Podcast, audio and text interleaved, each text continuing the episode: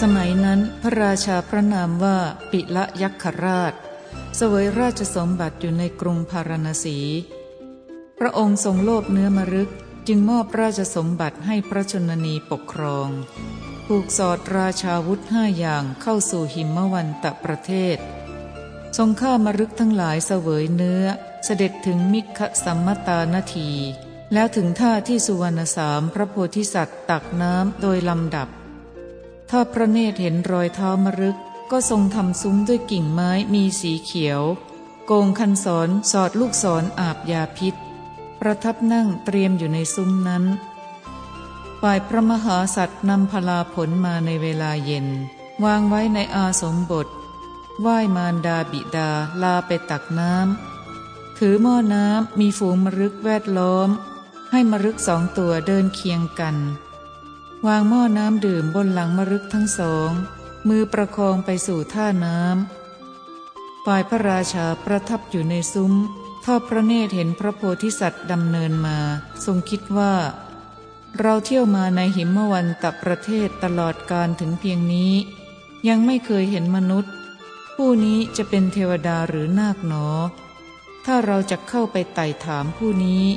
ถ้าเป็นเทวดาก็จักเหาะขึ้นสู่อากาศ ถ้าเป็นนาคก็จักดำดินไป แต่เราจะเที่ยวอยู่ในหิมวันตะประเทศตลอดการทั้งปวงก็หาไม่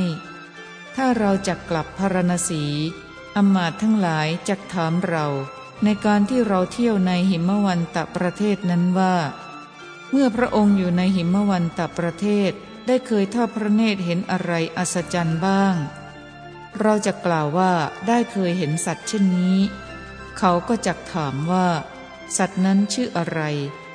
ถ้าเราจักตอบว่าไม่รู้จัก เขาก็จักติเตียนเรา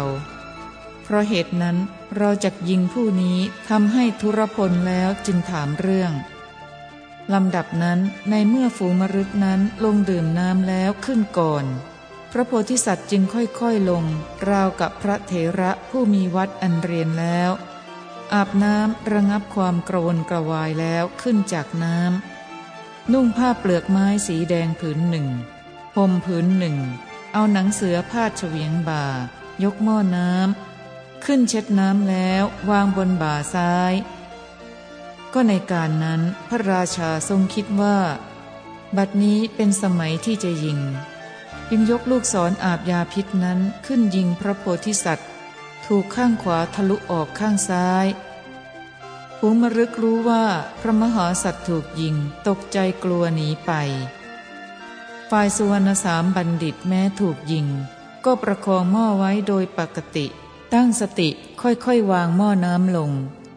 คุยเกลี่ยทรายตั้งหม้อน้ำกำหนดทิศหันศีรษะไปทางที่สาภาพ เป็นที่อยู่ของมารดาบิดา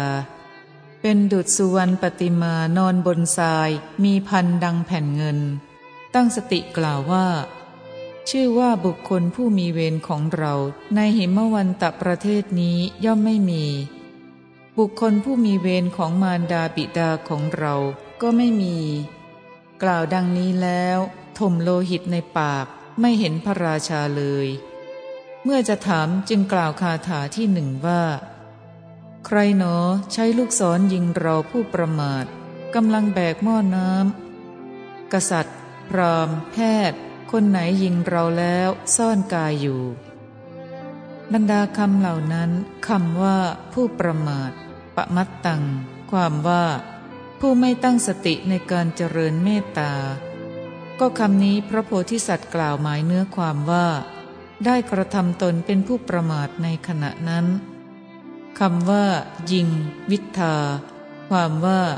ยิงแล้วซ่อนกายอยู่ในที่นี้ ชนชื่อไรหนอ